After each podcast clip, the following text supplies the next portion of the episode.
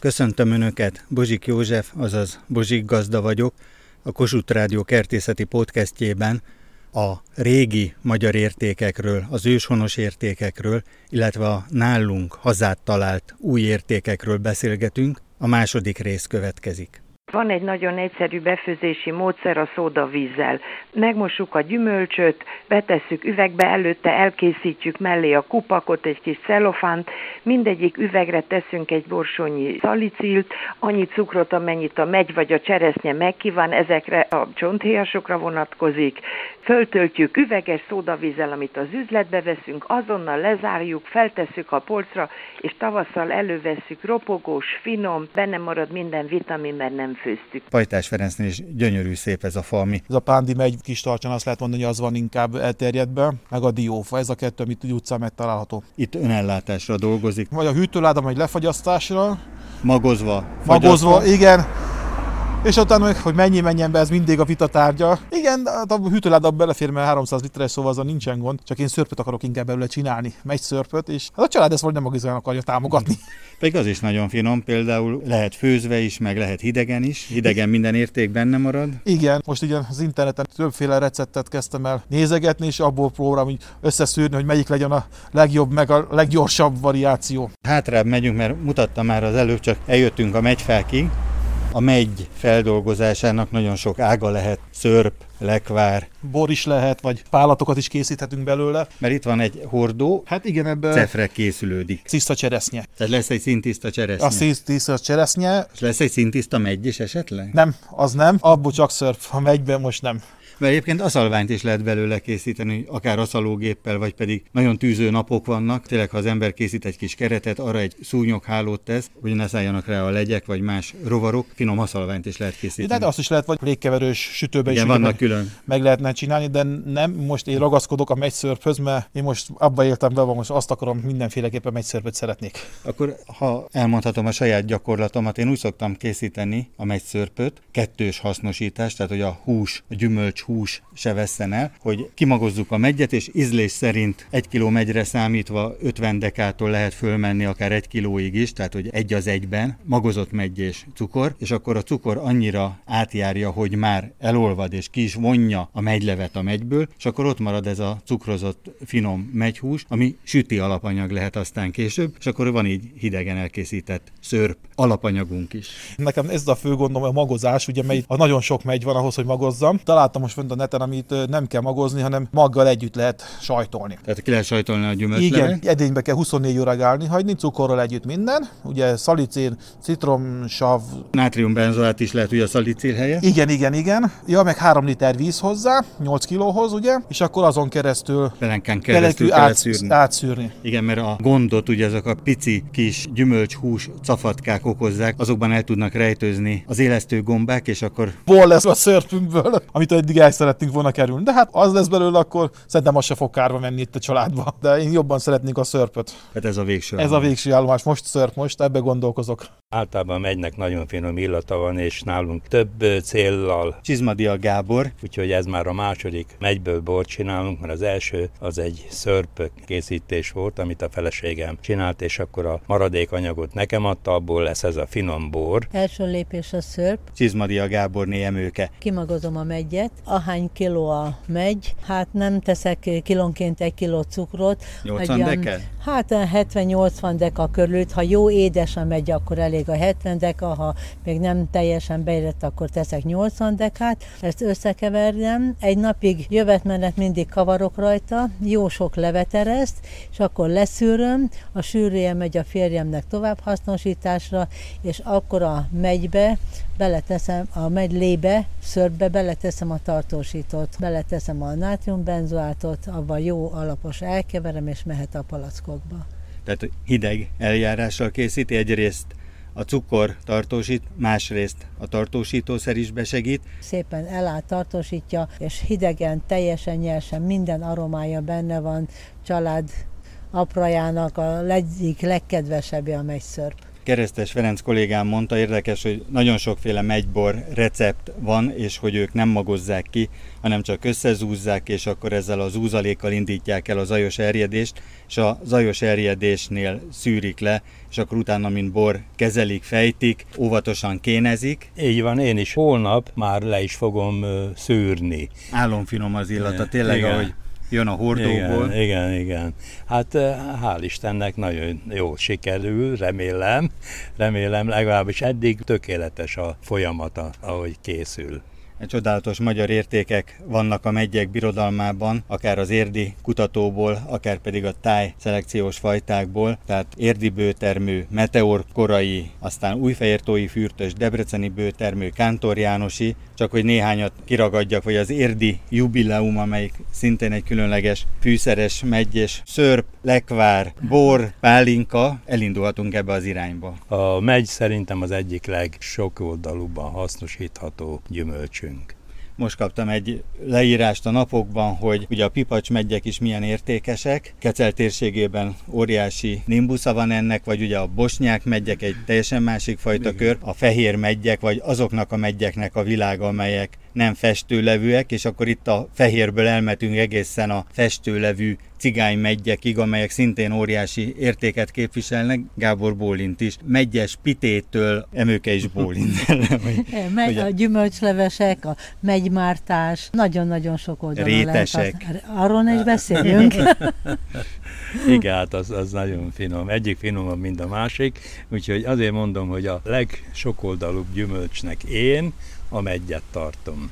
Olyat szeretnék kérdezni, hogy kis növésű cseresznyefa van-e, és lehet-e valahol kapni? Alapvetően a cseresznyét és a megyet elsősorban sajmegyalanyon lehet vásárolni, de kedves hallgatóink szeretnének törpe cseresznyefákat, törpe megyfákat vásárolni. Ezek a törpésítő alanyok mennyire terjedtek el? Ma már nélkülözhetetlenek a cseresznyénél is és a megynél is a törpésítő alanyok. Bereznai Roland, faiskolás, okleveles kertészmérnök, növényvédő szakmérnök. Sűrűn vannak telepítve akár fél méterre is egymástól a gyümölcsfák, sövénynek, stb. stb.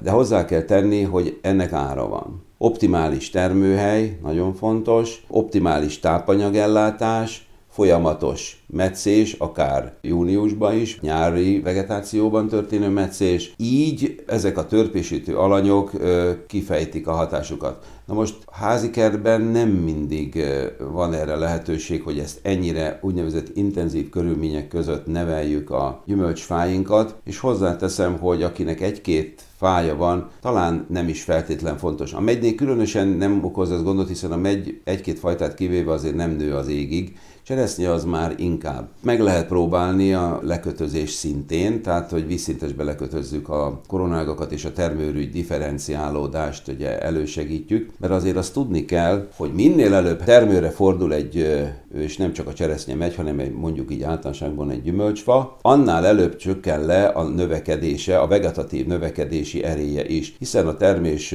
kiérlelése és az igen nagy erőt igényel, ami annak az a következménye, hogy a hajtás növekedés lelassul. Tehát ezért van az, hogy amikor azokban az években, amikor mondjuk rossz a termékenyülés egy adott gyümölcsfajnál, és kevés a termés, akkor a hajtás növekedés azért sokkal erősebb, mert akkor oda van energia. Ha viszont a legfontosabb ugye szempont a növényeknél, mint ugye az embernél is az utódnevelés, már pedig a növénynél az utód az a termés, akkor ha ez jól be van rakódva, akkor a, a gyümölcsfa arra koncentrál. Magyarán, hogyha sikerült viszonylag korán termőre fordítanunk a általunk nevelt gyümölcsfát, akkor a magasságbeli korlátozást is elérjük. Ezért kell arra is vigyázni, hogy mikor metszük a gyümölcsfákat, és ez nem csak a cseresznyére, meg a megyre vonatkozik, megtaláljuk azt a, az egyensúlyt, amikor metszünk is, de nem olyan erősen, hogy idézőjelben megvadul a fa, mert azért azt tudni kell, hogy minél erősebben metszünk egy gyümölcsfát, az annál erősebben fog növekedni,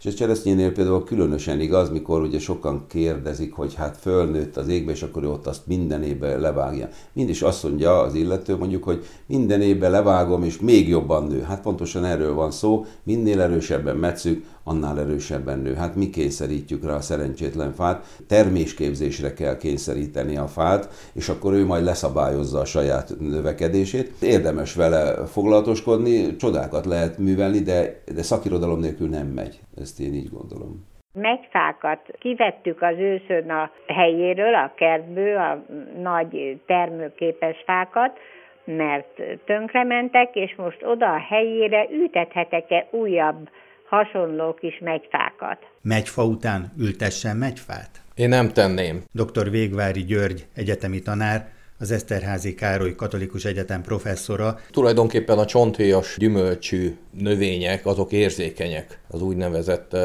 újra telepítés. újra telepítésre, így van. Tehát jó esély van arra, hogyha újra telepíti az adott helyen a megyfáját, akkor az egyrészt nem lesz hosszú életű, másrészt pedig nagyon gyenge növekedésű lesz, tehát amennyire lehet, ezt kerülni kell. Az alanyok világa, az megoldás lenne-e, kedves hallgatóknak, hogyha sajmegy alanyon volt, akkor mondjuk vagy cseresznye alanyon ültetne, vagy vadmegyen. Tanár úr ingatja fejét. Nem, mert sajnos nem. Tehát ezek mind a prunus nemzetségbe tartozó növények, ezek nem szeretik, hogyha ugyanoda kerül vissza ültetésre. De hogyha lemond a megyfáról, akkor megyfa után Professzor úr mit javasolna? Ültessen almafát? Hát almafát, bírset, vagy körtét, vagy hát valamilyen dísznövényt is igán ültethet, csak ne a, a rozáceai család prunoideja a családjába tartozó növényfajt ültessen oda. Tehát akkor ezek pedig ugye cseresznye, megy, szilva, kajszibarack, őszibarack, mandula. Ezeket ne, ezeket ne. Vannak olyan alanyok, amelyek egy kicsit jobban bírják a visszatelepítést.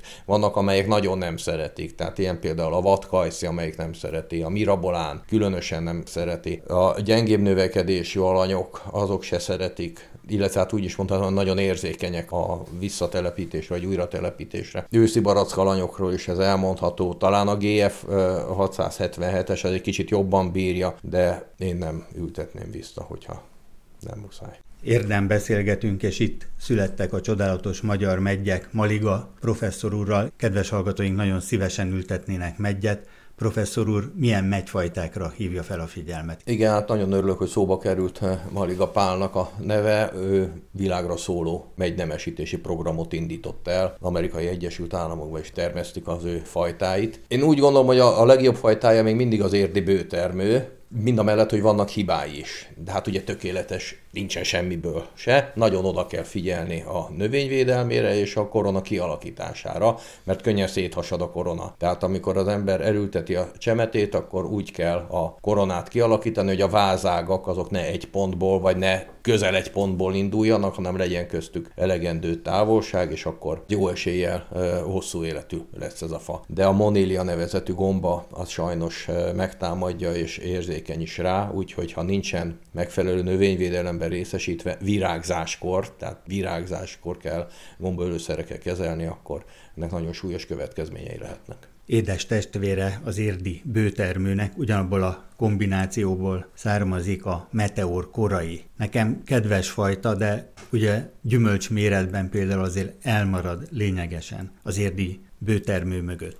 Hát ez így van. De nagy előnye, hogy korai fajta, tehát korábban terem. A színe se olyan, mint az érdi bőtermőjé, kisebb a gyümölcse is, de mind a mellett egy jó fajta, úgyhogy ezzel is lehet próbálkozni.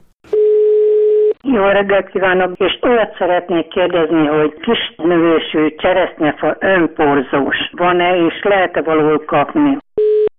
Lajos Mizsén lehetünk egy csodálatos ültetvényben, különleges hangok is szólnak, majd Keresztes Ferenc elmondja, hogy miért, de Sipos Lajos, aki egykor a Kertészeti Egyetem kutatásszervezési osztályvezetője volt, a közbeoltás. Alany, van egy közbeoltott betét, és azon van fölül a nemes. Kármen gyümölcsöket látunk, tényleg 30-as? Hát ez 34-es inkább, mint 30-as, és ez 15-16 grammos, hogyha megmérjük gramra. Na most a közbeoltás feltalálása nem mai dolog. A fának a méretét ez esetben a cseresznyét 30-35 százalékkal tudjuk csökkenteni, a termékenységét tudjuk lényegesen fokozni, a termőre fordulás idejét rövidíteni, és nincs termés aprósodás, mint ahogy igazolja ez a gigantikus méretű gyümölcs, ami mondjuk fajtáját tekintve önállóan is tényleg nagyon nagy. Ez a konstrukció, mármint a közbeoltás a cseresznye esetében, a kopaszodás dolgában is pozitív, kevésbé kopaszodik a korona habitusa, a korona felépítése sokkal kedvezőbb, mint a közbeoltatlanoké. Most ilyen fákat lehet már kapni Magyarországon, mert hallgatóink ezt keresik.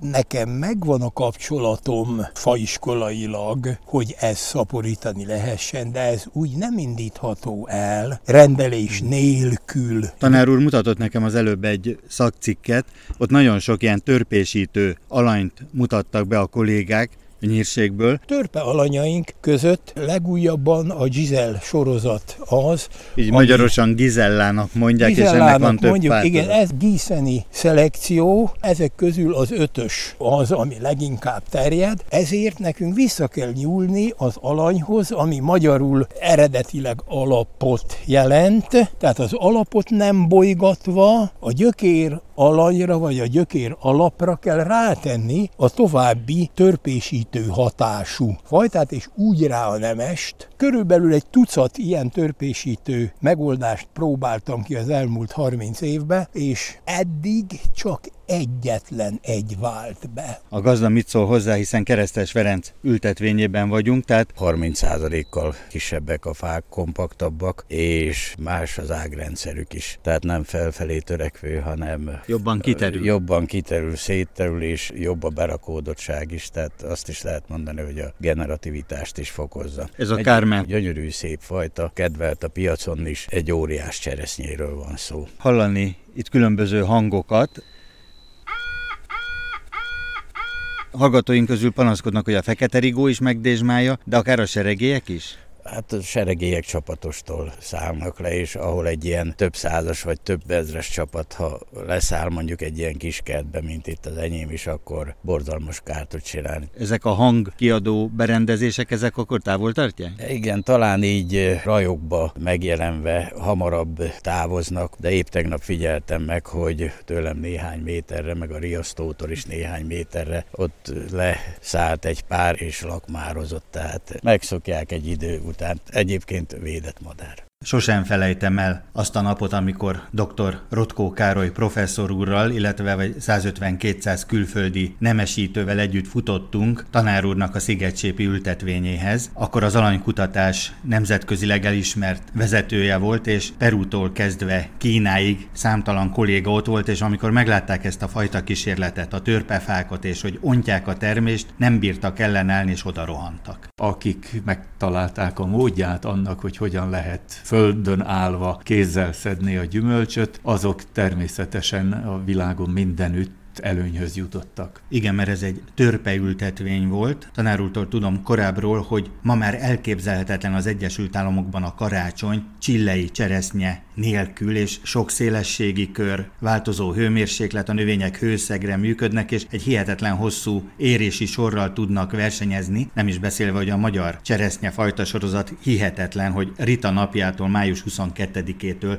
a Katalin és az Axel fajtákig, tehát egész júliusig átével. A magyar fajták így a nemzetközi viszonylatban is nagyon érdekesek lehetnek. Valóban így van, a magyar fajtákat Csillétől kezdve nyugodtan mondhatjuk, hogy Kínáig bezárólag Egyesült Államok, nyugat-európai országok, Németország, Olaszország vizsgálták, vizsgálják ma is, és nagyon sok ezek közül a úgynevezett brózik féle szelekcióból, sorozatból úgy tűnik, hogy ígéretes, és terjednek ezek a fajták. Érdekes az angol és a német nyelv, a savanyú testvér. Ez jellemző az Egyesült Államokra, vagy akár Kínára? Savanyú cseresznye, ez az európai nyelvekre jellemző, de még a kínaira is. Tehát ugye San Yin Tao a megynek a neve, és ugye pontosan ugye savanyú cseresznyét jelent. A legérdekesebb a magyar, tudósok igazolták, hogy a megy valójában a cseplesz megy és a cseresznye hibridjeként jött létre, és természetes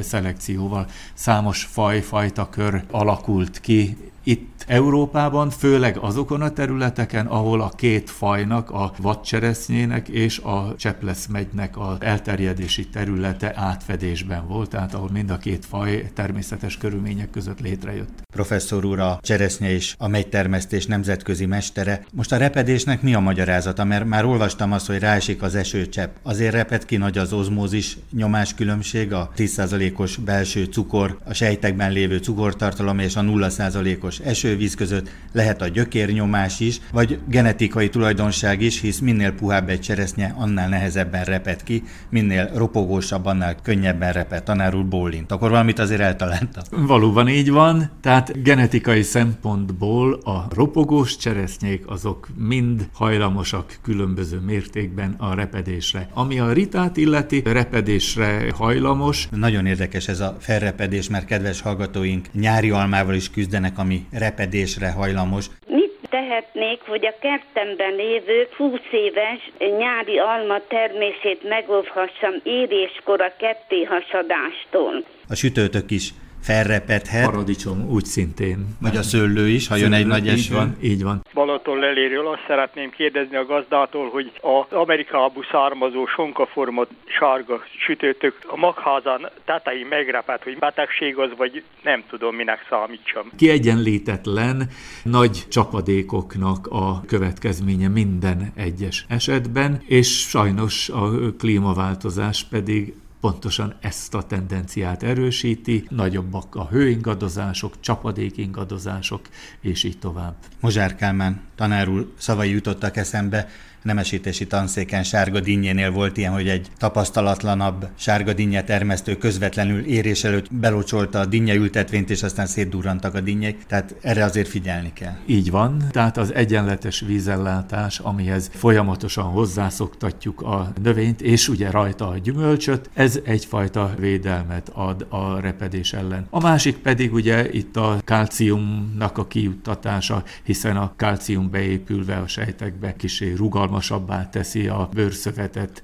Kalcium lomtrágya például. Feltétlenül, tehát ezt mindenképpen ajánlják a cseresznye esetében, illetve már ugye érés időben kalciumos felszínre permetezéssel ezt az ozmózis nyomás különbséget ki lehet egyenlíteni a gyümölcs felszínén megtapadó csapadék és ugye a belső nyomás között. Mikor és hogyan kell védekezni a cseresznyelégy ellen? A cseresznyelégy elleni védekezésben vannak régi népi bölcsességek, vagy olyan tanítások, amelyeket kertbarátok követnek, Sokkal egyszerűbb lenne a cseresznye légynél azt mondani, hogy ha a megy meg a cseresznye borsószebb nagyságot elér, akkor kell permetezni rovarölőszerrel. Évek óta így permetezek, és ragyogó gyümölcseim vannak. Mikor kell akkor először permetezni a cseresznyelégy ellen? Régi népi tapasztalat volt méghozzá a Germersdorfinak, tehát a legismertebb késői érésű cseresznyének a borsószem nagyságához időzítették a cseresznyelégy elleni védekezést. Zsigó György, a Magyar Növényorvosi Kamara budapesti alelnöke. Lehet, hogy ebbe volt is valami. Azonban arra gondolunk, hogy azóta mennyivel több fajtát telepítettünk a kertünkbe. De legkülönösképpen, ha a amerikai keleti cseresznyelégyre gondolunk, ami mint egy új fajként nem régen jelent meg nálunk, és később kezdi a rajzását, és sokkal tovább eltart a kártétele. Tehát a legkésőbbi érésű megyeseket is támadja és károsítja. Én azt mondom, hogy ehhez a borsószem nagysághoz való idézítéstől már el kell tekintenünk. Továbbra is a sárgalapot, sőt újabban már az illatanyaggal ellátott, megspékelt sárgalapot lehet használni annak az előrejelzésére, hogy mikor kezdi a rajzását a cseresznyelégy. Ugyanis van egy másfajta népi bölcsesség is, a cseresznyelégy most rajzik. Mindig úgy tudtam, hogy a cseresznyelégy a virágzásban kezd el rajozni, és már a virágzásban megszúrja a cseresznyét, a légy.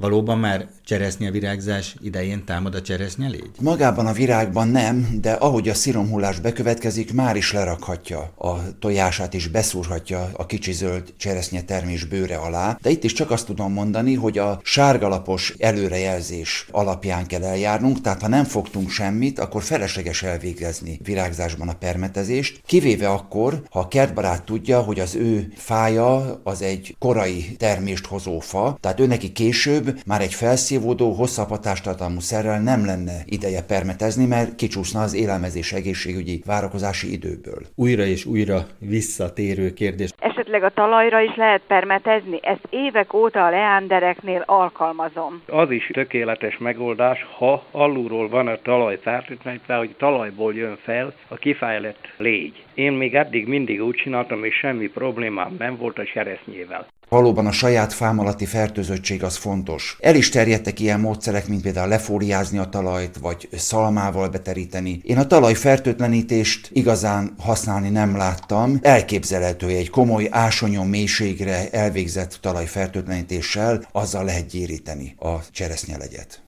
milyen cseresznyafát ültethetnék közép kötött talajba, ami bőtermő, nem érzékeny és elrakni is lehetne. Szerencsére ma már léteznek ilyen fajták a Magyar Nemzeti Fajtajegyzékben, és így ezek elvileg bármelyik faiskola járudából beszerezhetőek. Férfi neveket adtunk az öntermékeny fajtáknak, mint a Petrus, a Sándor, a Paulus és az Alex. Apostol János évtizedek óta a cseresznyi és a megy fajta kutatója, nemesítője. És hát női neveket, lányneveket adtunk az önmeddő fajtáknak, mint a Rita, a Carmen, az Aida, a Vera, a Linda, a Katalin, és hát sorolhatjuk a fajtákat a Rita és a Kármen nem egy időben érnek. Nem bizony, a Rita kiváló minőségű, nagy gyümölcsű.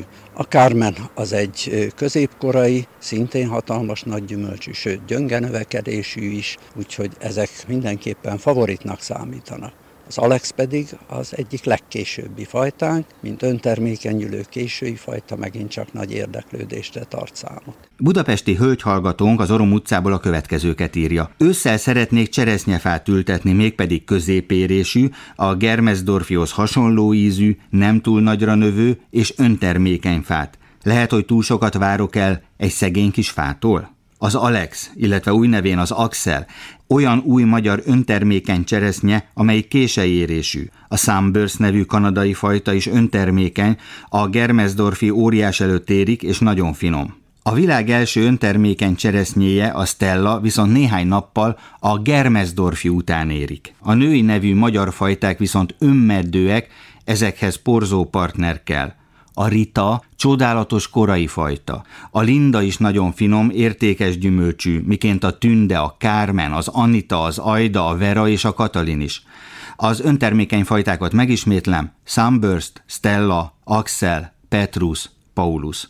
Kedves hallgatón ezt követően azt írja, itt kérdezném meg, hogy ha azt mondják, hogy nem öntermő, az milyen távolságot jelent a beporzó fát illetően? Értem ez alatt, hogy a szomszéd kertben legyen egy másik cseresznyefa? Vagy elég, ha a harmadik szomszédban van? Szóval ez nekem egy régóta húzódó rejtély, és nagyon érdekelne a megoldás. A válasz erre az, hogy minél közelebb van a két fa, amelyik egymást kölcsönösen beporozza, annál hatékonyabb a beporzás. A cseresznye és a megyfajták kölcsönösen jól porozhatják egymást. Dr. Brózik Sándor, a világhírű magyar cseresznye nemesítő mutatta az uglóban, hogy egy megy és egy cseresznyefánál, ahol összeértek az ágak, mennyivel több gyümölcs termet, mint a fa két túlsó oldalán. A szakirodalmi adatokat kísérleti úton szerezték, hogy melyik fajtának melyik a jó pollenadója.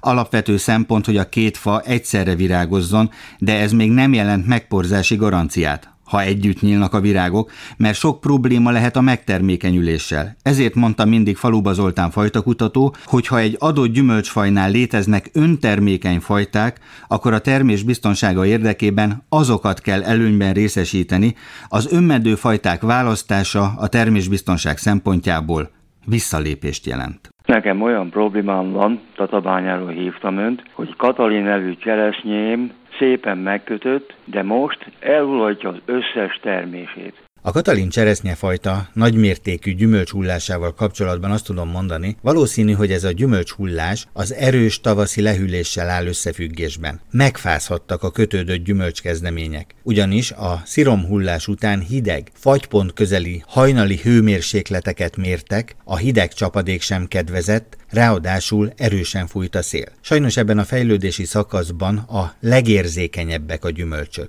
Sokat tanulhattam én is az érdi kutatóktól, a személyes találkozások, interjúk során, nem is beszélve a remek szakkönyvekről, amelyekben leírták a különböző cseresznyék és meggyek legfontosabb tulajdonságait. Ennek alapján tudok válaszolni én is, a következő kérdésre. Tótné vagyok, érti jubileum megy fán, most harmadik évbe terem, de minden évben egy másfél kiló megy van rajta, hogy mi ennek az oka, hogy melléje kell egy poleradót ültetni, vagy eredetileg a fának ez a tulajdonsága, hogy ilyen rettentő keveset terem. Nagy lombja van neki, és most már kellene, hogy sok termés legyen. Az érdi jubileum nevű megyfajtát Maliga Pál és Apostol János nemesítette. A hivatalos fajta leírásban az olvasható, virágai öntermékenyek, tehát nem szükséges külön porzófajta. Az érdi jubileum rendszeresen és bőven terem, ugyanakkor kedves hallgatónk üzenetében az szerepelt, hogy még nagyon kevés a termés. Ennek az lehet a magyarázata, hogy ez a fajta későn általában csupán a hetedik, illetve a nyolcadik évben fordul termőre. És remélem egyúttal, hogy nem fajta keveredés áldozatává vált, mert ha véletlenül egy önmeddő fajtát vesz az ember, ahhoz valóban kell porzó partner, mint ahogy egyik kedves hallgatón kérdezi is, de a